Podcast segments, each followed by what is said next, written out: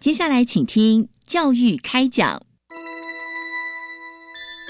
越学越多，越学越好玩，越学越多，越学越好玩。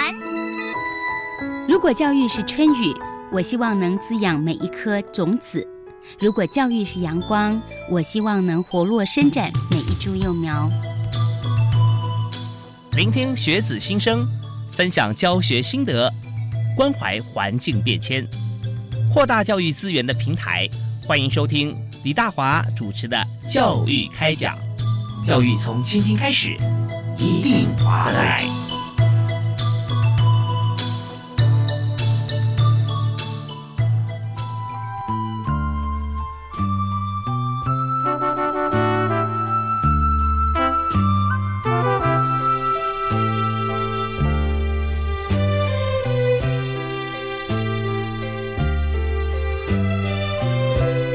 各位亲爱的听众朋友，大家晚安！非常欢迎您锁定国立教育广播电台，收听每个礼拜一跟礼拜二晚上7:05到8点的教育开讲节目。我是主持人李大华。我们今天要和大家来分享的，就是在技职校院哈，那么绩优领航啊的课程还有办理的方式。我们在做这个绩优领航，在做从计划到执行啊，其实在整个过程当中，我们每年都有很长足的一个扩展。那今天我们特别邀请国立云林科技大学的副校长方国定方副校长在我们节目现场跟大家分享啊。副校长好，主持人好。是我们是跟副校长是老朋友，因为我们常常在这个学职涯接轨的过程中啊，有很多就是怎么样从学校啊这个毕业，甚至毕业之前，我们就先到职场里面，尤其在云科大，我们知道是过去去产中心，我们现在还是一样是负责中部这个所有的科大的一个这个实习嘛，包含这个在技职教育方面，像产业学院也是我们来负责。对，所以我们在谈到说今天我们的主题啊，技职叫技优领航这个部分啊，是不是可以先提一下？就是技职技优领航这边哈，我们推动的这个一开始我们的起心动念啊，那时候的一个契机是怎么样？好，谢谢主持人哦。那其实这要回顾到大概6、7年前，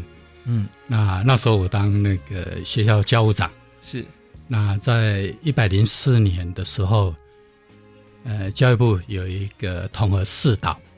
的一个业务到学校，是啊，跟教务有关的其中有一项，就是针对各种不同的入学管道的学生，他的学习成就的一个表现，大概是怎么样？那我那时候因为是104年，那所以我在103年的大概10月、11月的时候就在准备这件事。那所以我就请同仁把过去3年，也就是从100年到102年，100年到102学年度，各种不同招生管道进来的学生，那他在整个学习成就上面的一个表现，做个统计啊，对，也就是做一些分析。那可能有联合登记分发，有甄选入试，有绩优保证，包括有环心。包括有绩优的那个甄选之类等等，那我发现了一个现象啊，有一个族群，其实他在专业的表现，还有整个专业的一个实习，不管哪一方面，其实这个族群的成绩相对其他不同的入学管道，那他表现是相对起来，他是表现不理想的。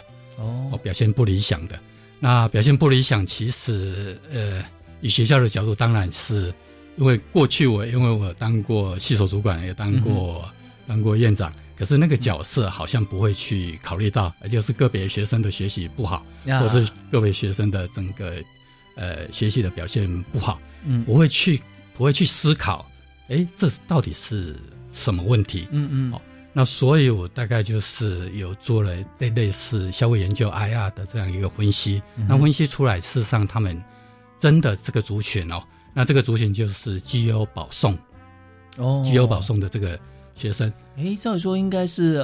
非常聚焦在他的职能上面跟他的工作表现嘛，进来之前对不对啊？对，也就是他进到学校底下的那个学习表现，那这个族群他相对表现出来的跟其他不同管道的相对它表现的不佳。嗯嗯。那我在同一个时间点哦，其实也看到一个报道，那个报道是技职 3.0， 也就是台湾的第一个专门针对技职教育的一个平台。嗯嗯。那他提出了一个算是让我有点汗目惊心的一个标题，他的那个主标题，他的主标题就是全国技能竞赛冠军的无奈。哦，那他就是一个学生的一个算是一个新生。那他的副标题就是技优生进入大学大多忙着不要被恶意。哦，是，所以这个标题它我看到了，其实是有点 shock 啊，就是说，他的无奈，然后他是忙着不要被恶意，这跟我们想象，我进到学校底下在努力求学，可是他是努力不要被恶意。那所以我后来仔细进去看了那个内容哦，就是从他的主标题、副标题，我看了那个内容，那大概就反映我们目前所有各种不同多元入学招生管道的一个问题，这个不单纯只是这个学校问题，这个学生问题是大概是全国性的一个问题，整体的。也就是说，它是技优保送生，那技优保送生其实它是主要是针对它的技能、技术、技能在做训练，所以它的高中、高职这3年，其实它大部分的时间、全部的心力都用在技能的提升、实作上面，对。可是他的学科能力事实上相对这一块投入的时间相对很少，可是因为入学管道，他是进到同一个班，也就是我同一个班机械系底下的大一的学生，他有各种不同入学管道的学生，非常多元，对。那这个多元的就造成一个现象，这个学生其实老师不会特别，他是用整班在教，他是整班在教授他的课程的进度按进度，他不会针对个别的学生，那就造成一个现象哦，这个学生其实在技术能力方面是没什么问题，可是他在学科能力的学习，其实是跟着一般管道学生进来的学生一起在学习，那所以底子不同，对，他要学微积分，他要学线性代数，他要学统计，他要学机理，可是这些对他的技能的提升完全没有办法呀，完全没有办法。可是这些是压迫他，几乎没有，就是其他时间才做任何一个技能方面的一个提升。那所以就会造成一个现象哦，同侪给他非常大的压力，因为同侪他相对也不是他给他的压力，就是整个学习它是 fall behind， 它是落后的很多，对，落后很多。可是那怎么办呢？那这怎么办？通常他在学习的表现上，他就是成果会不太理想。那有一种状况，他就是如果要接近2:1了，赶快转系，赶快转系，转系又会对应不到他的专业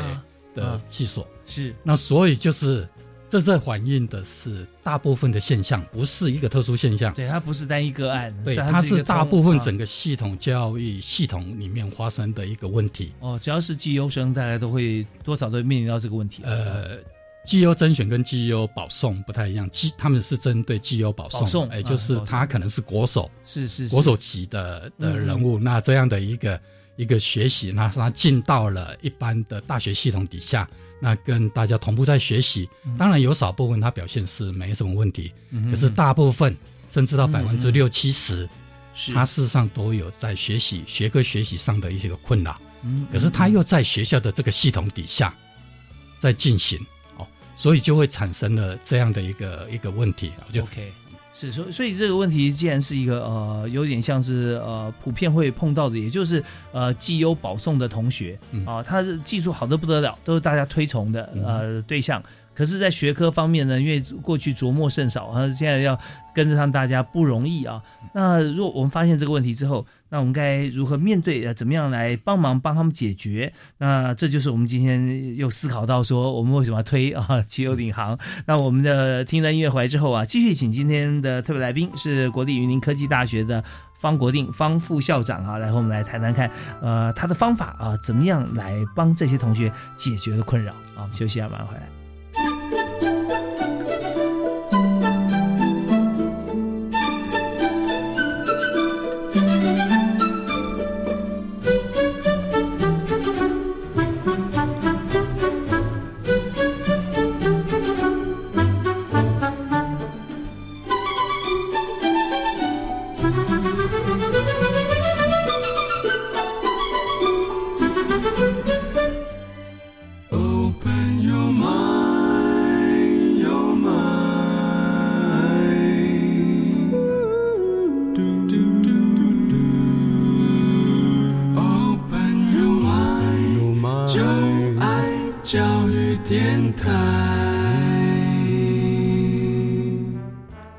欢迎您随时锁定我们的频道国立教育广播电台。那么在星期一跟星期二为您播出的教育开讲，在今天想跟大家一起分享的主题啊，是非常的重要。因为我们知道在技职教育方面，我们都希望说所有同学不但是学习，而且做中学，能够学到在学校就学到非常好的技术。但是呢，有不少同学特别是从国中开始他在技术方面就有兴趣，高中啊在高职的时候就磨练了很好的技巧，那么就保送到了科技大学。但是呢，进了大学之后要让他学很多，跟其他同学一起来学很多这个学科方面的这个部分啊，他发现说过往他自己可能这方面没有太深厚的基础，所以花很多时间在练学科，反而荒废了这个术科啊。那所以这边我们就今天特别邀请到国立云林科技大学的副校长啊，方国定方教授来跟大家谈一下这个我们发现之后我们就针对这个部分我们来想办法解决。是，那我怎么做呢？好，当时间点，其实我知道台科大有一个学位学程，它叫做应用科技学位学程，其实是针对这些具有保送的学生，那他们总共分了6组，6组在进行。那我也在思考，是不是在云科大？因为云科大大概每一年大概有30个学生具有保送的学生，那也可不可以用这样的一个方式来进行？那所以我就召集了系所的主管，因为这些学生是散落在系所底下，那我们来召开一个协调会，有没有可能学校来成立一个这样的一个学位学程？那我这是个协调会那所以我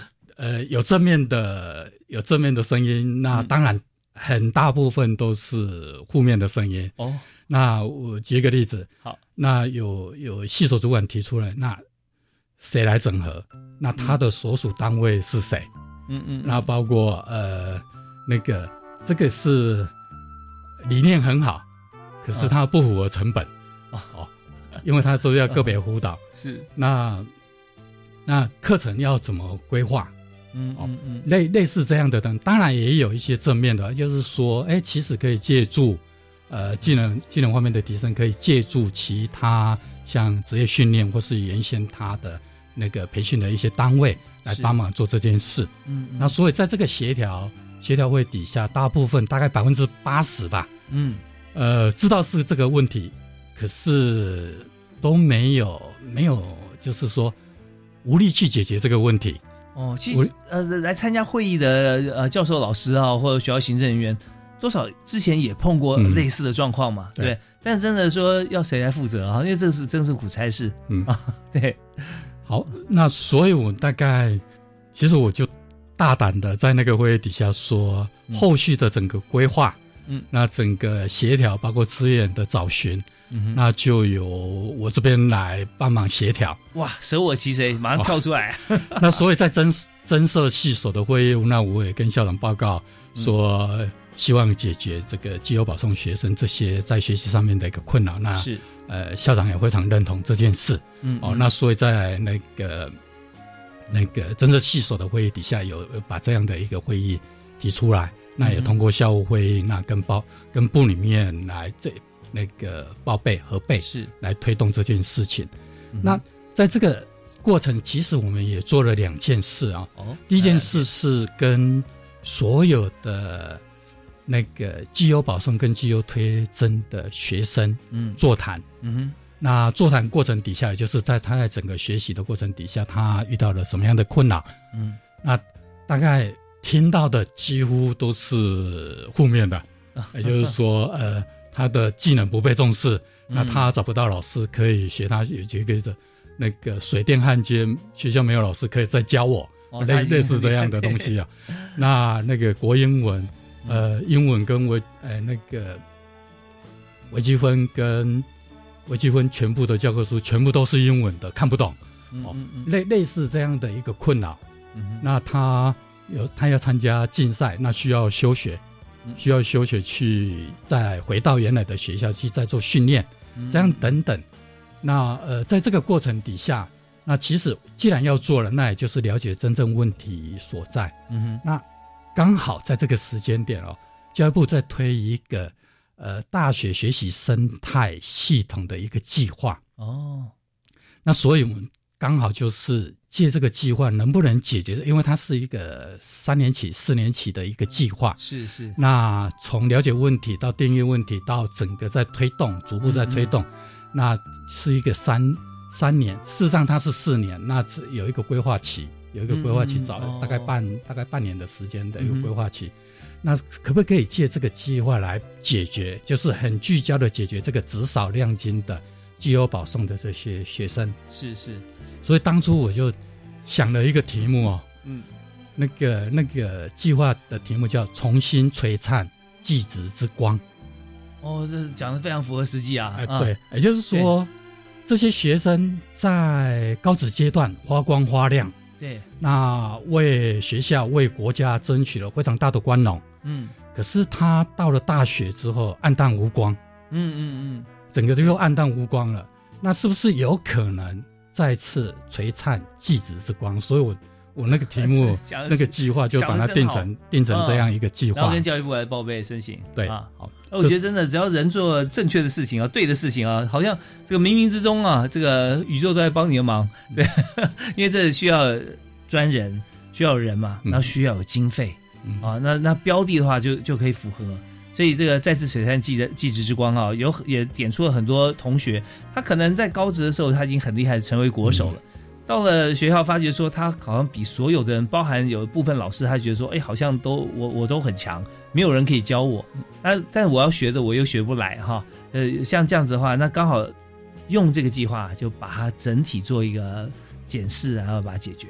对，那后来我们就提出来就拿到计划了。是，不过在这个提计划的过程哦，那也让我们重新去思考我们目前整个教育系统到底面临什么样的问题？也就是说，我们目前的教育到底的体制，那是不是有什么东西，然后造成这样一个现象？那所以让我们重新再检视。那我后来发现了，大概有3个现象哦。第一个现象大概就是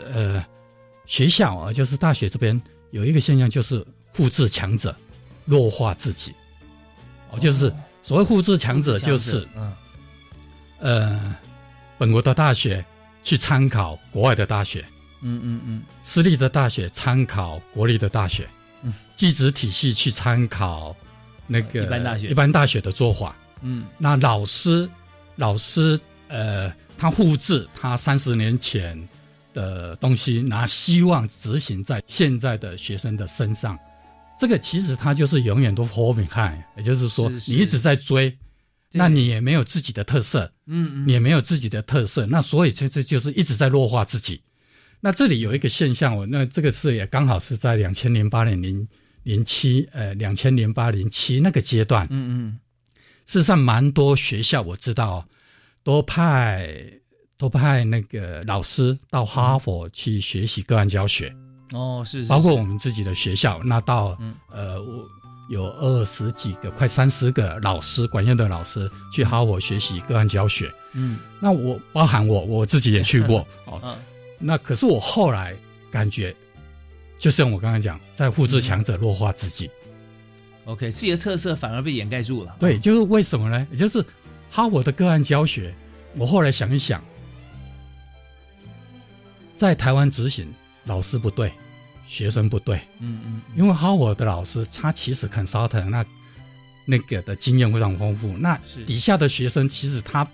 每一个人可能都是公司底下的一些 CEO 或是他能 share 他的经验，嗯，可是台湾的老师根本没有这种背景，学生更不对，学生能讲的大概都是教科书上面的东西，所以即使是要学习他的互动的精神，不是学习他的 content 啊，是没错，嗯，就是所以我们常常就是背景环境还有历史文化都没有去深入去考量，然后就直接复制强者的做法，那反而就弱化了我们自己本身的一个现象，做法太过速食，我记得在多年前啊，那算起来10-20年前，在媒体界流行一句话哈，也就是做专题的时候，新加坡人啊，台湾能不能啊？美国人啊，台湾能不能啊？类似像这样子，问题是他能，我跟他一样，也未必适合我自己啊，对不对啊？所以刚才方国定校长特别点出，在那段时间，在12年前左右了哈，那个时候就我们有很多的这个学者就要到顶尖的学校，那是美国在就哈佛嘛，哈佛啊、耶鲁、MIT 这样子去考察他们什么呢？就刚提的考察他的教学的这个方式和态度以外，是他的做法。那他做法发觉说，这个衣服尺寸大小不一样，怎么穿嘛？对，所以那后来我们又想到一些新的一些办法，比较务实，实际上可以来协助台湾这群同学的。那是怎么做？我们在音乐之后，下一段节目里面继续请教方国定校长。好，谢谢。好。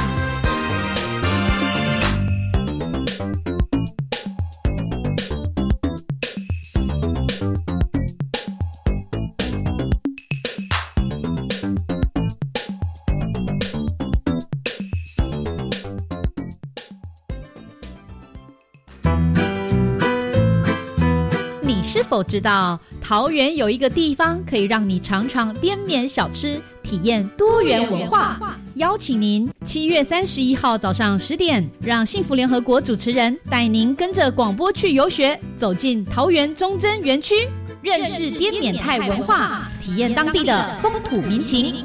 赶快上教育电台官网报名吧！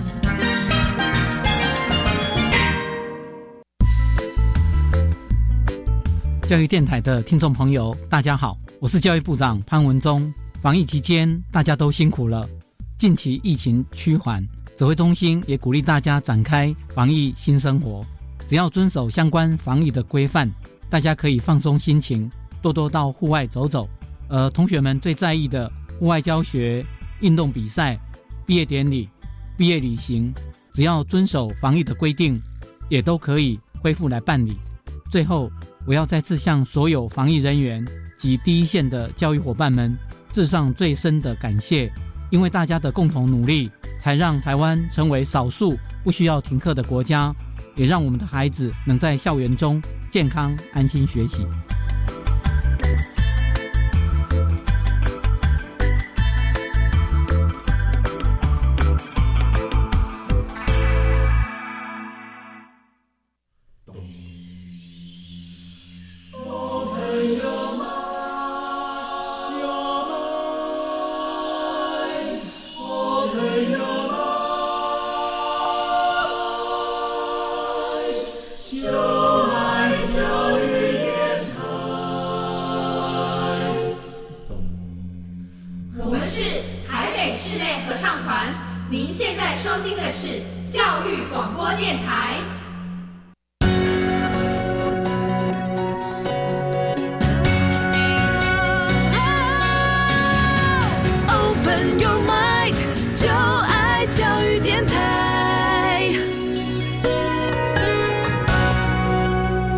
在台湾发展技职教育啊，我们发现说，在过往我们常会提到说，台湾大学还没有增设这么多的时候，那有一群这个生力军在高中职毕业的时候就加入职场学习经验啊，从最基层开始。那么当然因为年纪比较轻，所以任何事情啊卷起袖子来做理所当然，那也累积了丰富的经验。那再来就是到了20以上啊，30，如果想要念书再回学校。那么科技大学成立之后啊，其实我们也发现说，在台湾就业人口方面，其实做了一个这个调整，也就是说，过去以往高职入工作场域的比例缩减，现在大概我们也就叫这个方国定副校长啊，你目前看起来好像高职毕业直接升科大啊或大学的同学，大概有超过80%了嘛？哦，更高哈，80%，我记得上看个数据是89%啊，到90%几乎了，是不是？那所以在整体产业环境上面，就有些影响了啊。当然我们这个时代也是往前进，很多产业也不在台湾啊，都会做一些调整。不过今天我们谈的有一个非常重要，就是非常棒的一流人才啊，在高中职的时候已经成为国手，但是到了大学之后反而遇到了挫折啊，在学科方面。所以刚刚我们就提到说，我们想了各种解的方法，那这个办法是不是跟大家来分享一下？好，任何制度的一个改变哦，其实它的阻力都非常大，而且是一个大工程。尤其因为我本身在一开始在教务担任教务的工作啊。所有课程弹性包括法规，它的上头都是有一个叫教务法规，教务法规这样一个制度哦。其实教务法规它是适用所有全校系所的学生，那所以要做任何的一个改变，那你都要改法规。所以后来我想了一个做法哦，新旧并存，循步渐进哦，新旧并存。那个新不是新的法，我弹性的用了一个东西啊，就是要改法规，它要从教务会议底下，然后改教务法规。那我用了一个东西叫试行办法，也就是说我要有一些弹性，要有一些创新的做法，可是我还先不到全校去试用，我先小范围的来做看看。也就是等于这些人其实他不受原先教育法规的规范，那我用试行的办法，试行个2年，那整个不错了，是效果不错了，再回来改法规，那就适用适用全校的学生，是这样增加很多弹性啊。试行办法只要校长签准，那大概就是要跟校长沟通，这些创新的一些做法，那我们先试看看。那如果真的不好，那反正不会影响到大部分的学生，那就是那如果不错，那我们后来才来改原先的这些办法。那所以我们大概就是采用这样的一个方式，整个一开始在推动的时候，因为它的变化会非常大，那所以借由试行办法，来增加一些弹性。是，那所以我们大概就组成了一个叫行动办公室哦。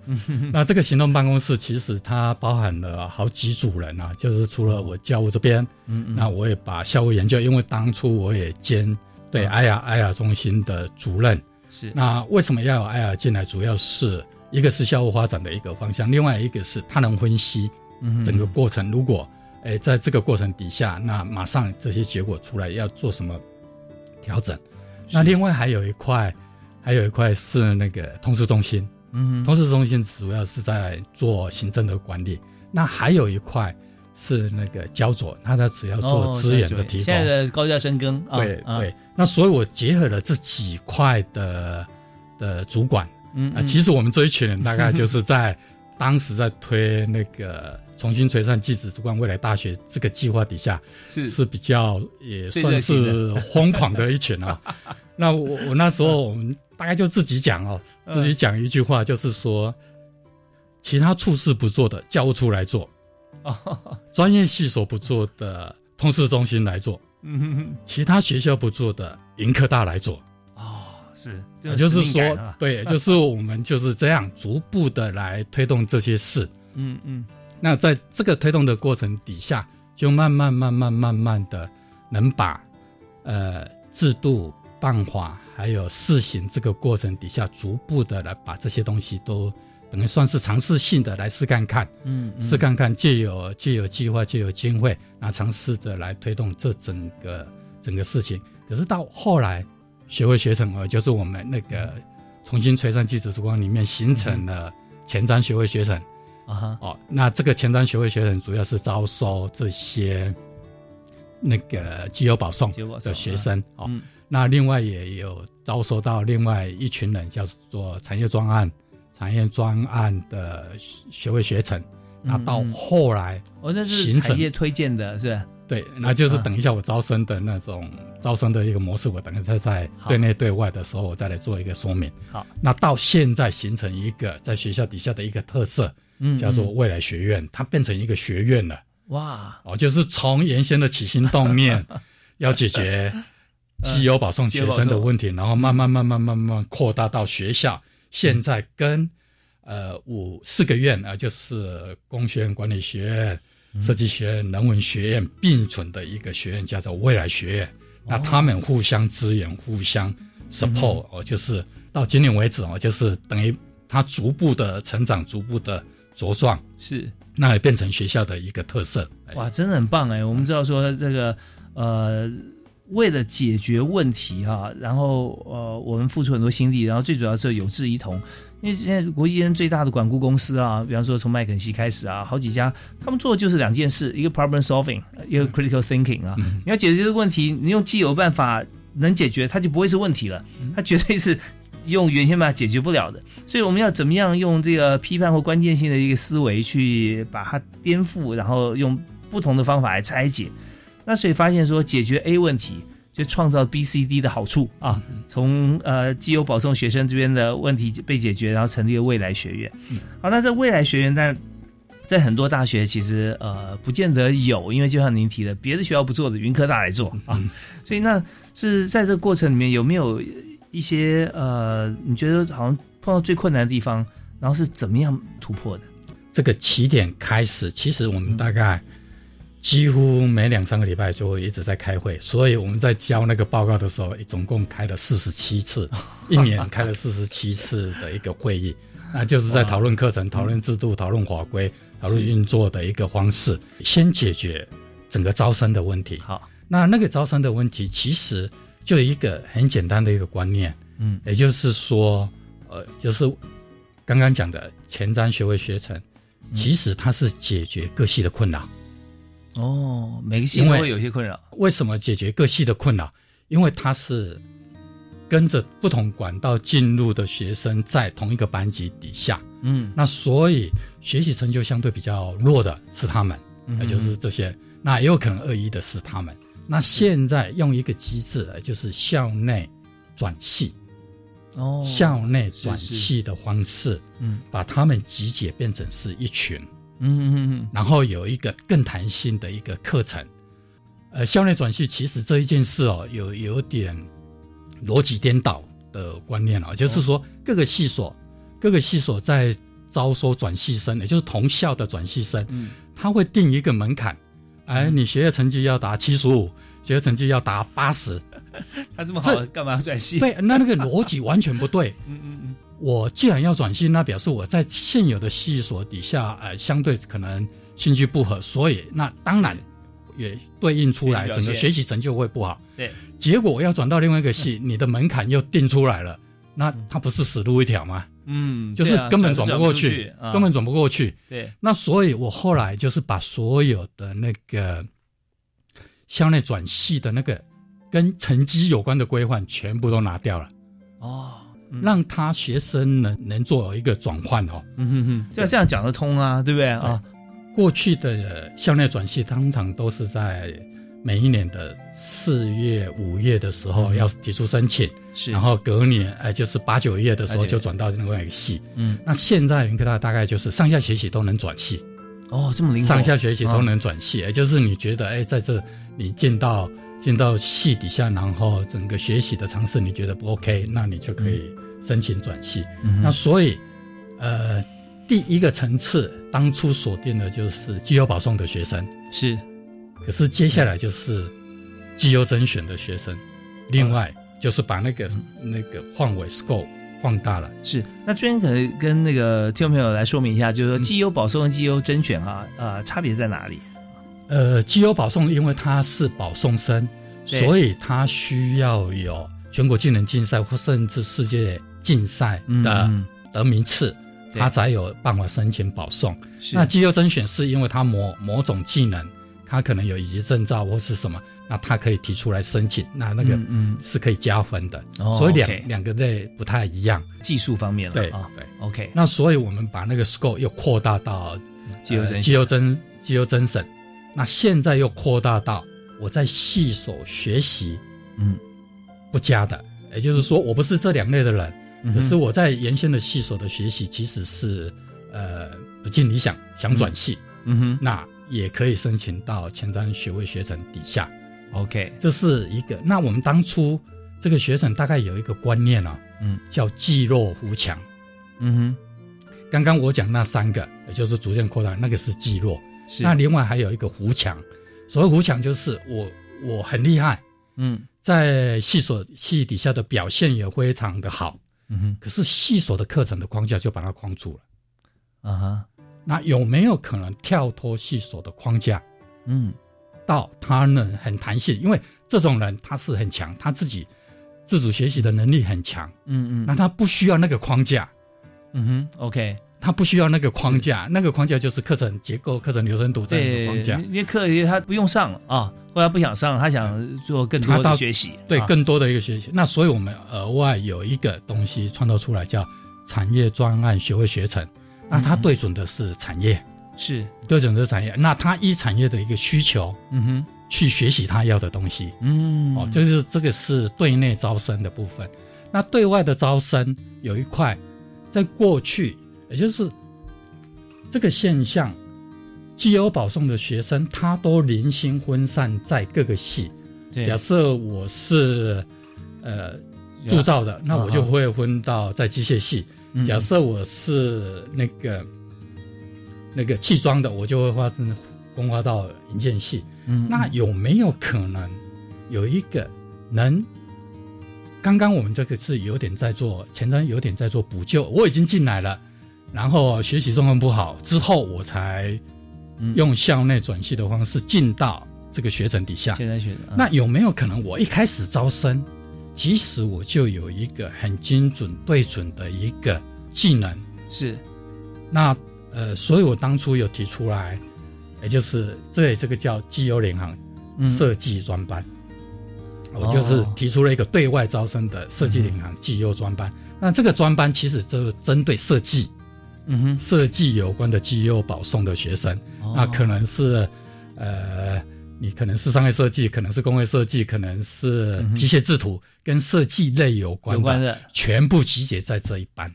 哦，刚刚的前瞻是各种不同的类别，有可能有插花，可能有铸造，可能有是各种不同集结在一班。可是现在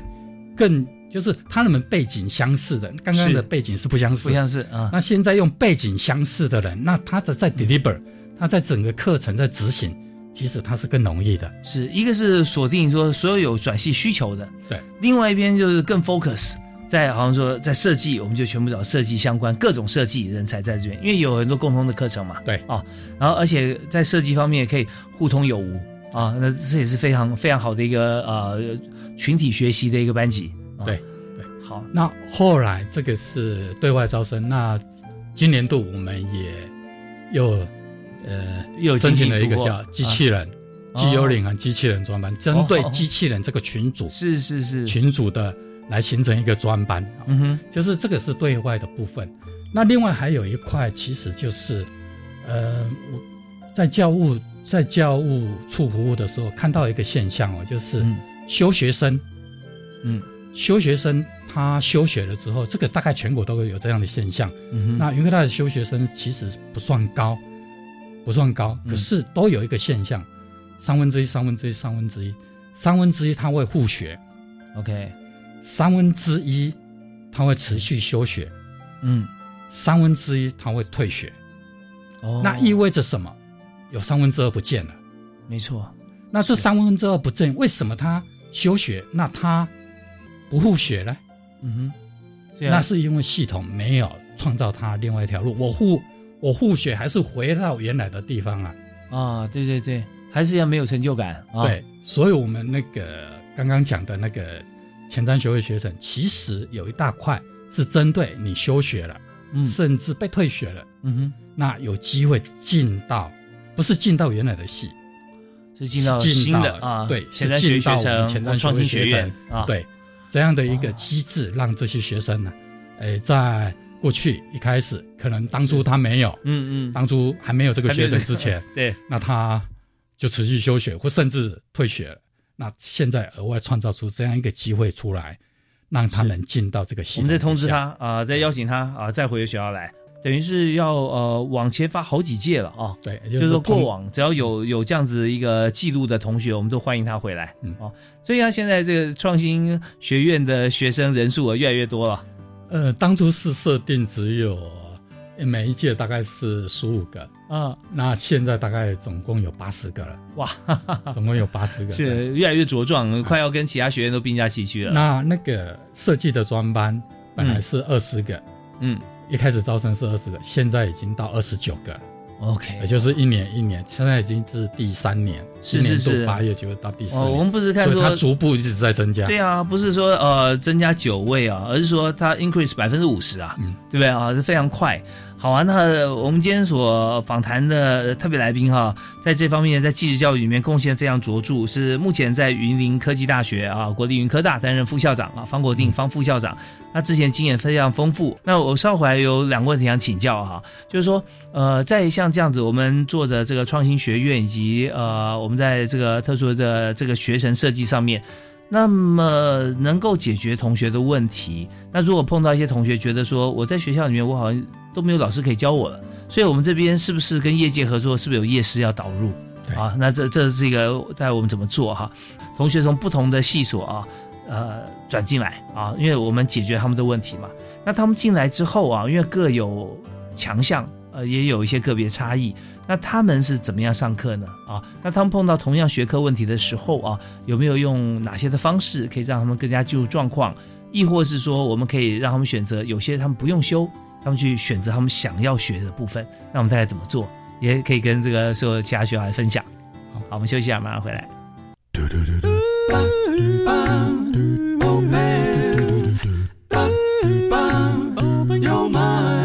Open your mind, 就爱教育电台。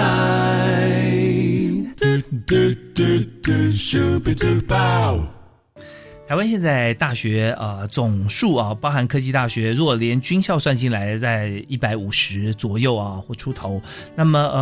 我们现在就思考到说，在台湾如果想要念大学的话，不是一件困难的事情，只要你有这样的意愿应该都可以在学校里面可以进修。但是我们今天碰到一个状况是非常优秀的同学，尤其在技职这一方面他的技术本位非常好，而且也都多半已经到达国手。这是一种同学哈，那我们怎么样能让他更好？那另外就是我们今天特别来宾国立云科大的副校长方国定方副校长提到我们之前为了解决这群同学的一些他们心中的问题那我们就设计了一些暂行的一些方式，那到现在已经开花结果变成学院了既有保送的同学来讲哈，他每位都是18般武艺非常强，要教他不容易所以我们是不是要结合校外的资源，有没有业师进来？好，其实我们整个的辅导机制是四重第一重就是业师，那谁能当业师？在学校底下，大部分的老师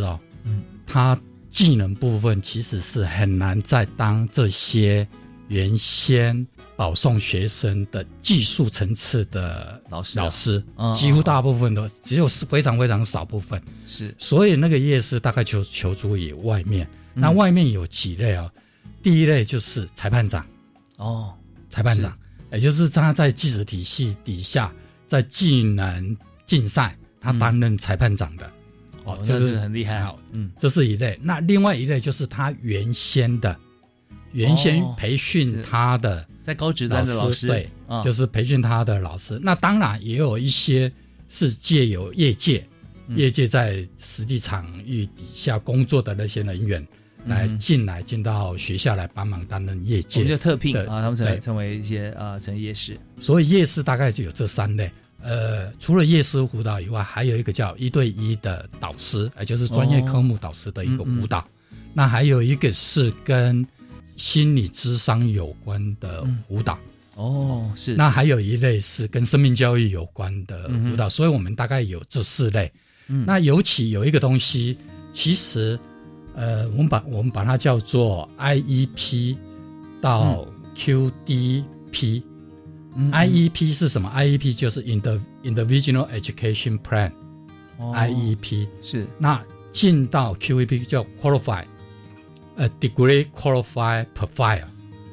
就 Degree Qualified Profile 那它是什么意思呢？也就是说我任何要转系的学生进到这个学程的，其实他都要去做 Individual Education Plan， 也就是他自己个别人的教育的对。那我举一个例子，假设我是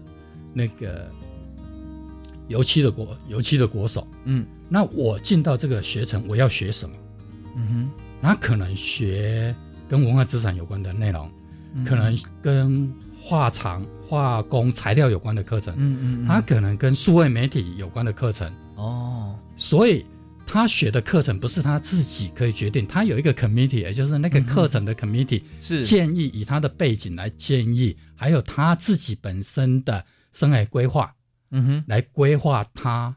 修课的内容所以这个 individual 的这个部分不只是学生个别自己，而是这个 committee 这个委员会的师长们会针对每一位同学个别他的需求，对，帮他人生的蓝图画出来。对，所以为什么要有四重的辅导包括有生命教育，包括有心理咨商包括有专业，包括有业师那这几类来共同来帮忙辅导这个学生那以他的背景那大概以他的走向，就像我刚刚那个例子我再举一个例子好，有一个学生其实他是砌砖的国手砌砖对，那他非常厉害可是他进到 program 之后，他要学什么？学砌砖吗？他已经很厉害，最强了。对那可是后来我们大概有一个很简单的做法，直接带到他营建的现场砌砖的老师傅在做的是什么事？那以国手的角度，他砌砖是砌给裁判看的是，可是到了场域的现场，他是要砌给人住的是所以你在比赛的时候砌300块可是真正到长椅可能一天要起3000块啊，对对对，那这个完全就会颠覆他原先的一些想法跟内容。嗯嗯，那所以我们搭配的那些课程，像这个学生如果学了砌砖，那他有学校有 maker， 嗯哼，他学了 3D printer， 嗯，那可以把水泥用 3D printer 的方式印列出来，嗯哼，那学校有文资，是，那他可以学文物那个古迹保护的， 嗯， 嗯，那也有工坊，那他可以学木造制作，所以整个combine，让他的学的进入不会那么窄，就只剩下砌砖这件事。嗯， 嗯， 嗯，这个就是整个的他的运作方式，它都是 individual， 所以我刚才讲的 IEP 就是 Individual Education Plan， 是，可是这个的一开始入学的时候，嗯，就是转系过来，他就要把这些 plan，其实大概就要定了，那大概逐步在调整，okay。 可是后来毕业怎么检验它？嗯哼，它就是degree qualified profile， 也就是你在这个学习的过程底下，你做的一些成果，你实习的那些内容，是我们过去大概都不是用你毕业我们传统的大概就用能力导向，你完成什么能力，完成什么能力，那现在不是，你一把你的成果展现出来。哦，所以我们把它叫做 DQP， 啊，哦，Degree Qualified Provider 这样的一个从 IEP 到 DQP 这样的一个运作机制，是来确认它整个过程是 OK 的。哦，所以这个DQ 就是要看他当初的 IE 来定出来的，啊，对，所以我们就知道在这整体过程中啊，我们现在从高中108课纲开始，我们都要有 EP， 就是 ePortfolio。那以前在大学本来也就有，所以以前但是我们ePortfolio 里面的作品未必是我们毕业成绩的一个考评的一个重要的选项哈。可是现在如果说我们开始用这个就是 DQ 啊 ，DQ 有就不一样了，我们就要把他的所有学习过程里面他的 quality 是不是可以符合啊，然后他符合他我们定的这个 degree 把它界定出来。那就是用最科学的方法去完成一个全人教育啦，在这个专项里面的全人教育，砌砖它不是以后就当砌砖师傅或者就做表演而已，而是它可以接受了这么多的熏陶，文化的啊，还有一些各个其他科技的啊，这些组合在一起，那未来它应用面就更广了。好，所以我们今天在短短时间之内哈，我们把方副校长这个将近10年的思考哈，他一次啊完全不尝试，全部就跟大家来分享，我们也真的觉得非常开心。不过因为节目时间关系，我们现在时间已经到了啊。那副校长最后是不是可以送给大家一句话好了啊？我们在面对这个技职教育的时候，我们鼓励一下大家。当初那个重新璀璨技职之光的时候呢，那个评审他也同样提刚刚主持人这样的一句话。就是说有没有什么一句话能代表你们整个计划的内容？那我后来想了一想，就一句话，是叫做有效的学习一个都不能少。也就是进到学校，你是要创造，有些学生进到学校他是去学习的，可是是不是有效的学习？所以我们现在是在创造有效的学习，是，那更重要的是一个都不能少。哇，这个太棒了！我相信，教育家的情怀在方国定副校长身上啊显露无遗啊。就是真的，我们要教育，就是要把每一位孩子都带起来。那如果说我们只管教啊，但是他有没有学会或学的心情好不好，我们没有去了解的话，那真的也没有用，大家都把时间都耗费掉了。那事实上，我们用不同的教法、不同的制度，让这些孩子他都能够解决心中的疑惑啊。最后我们看着他走出校门是可用之才哈，或者说他以后也是可以为人师表，那我们真的很开心啊！我们今天但最开心的是方国定校长啊，来我们节目现场也送给大家这句话哈。那有效的学习一个都不能少。我们每一位听众哦，不管现在有没有在学，我们都勉励自己哈，每天过得今天一定会比明天更好。我们再次谢谢方国定方副校长，谢谢您。好，谢谢主持人，感谢大家收听，我们下次再会。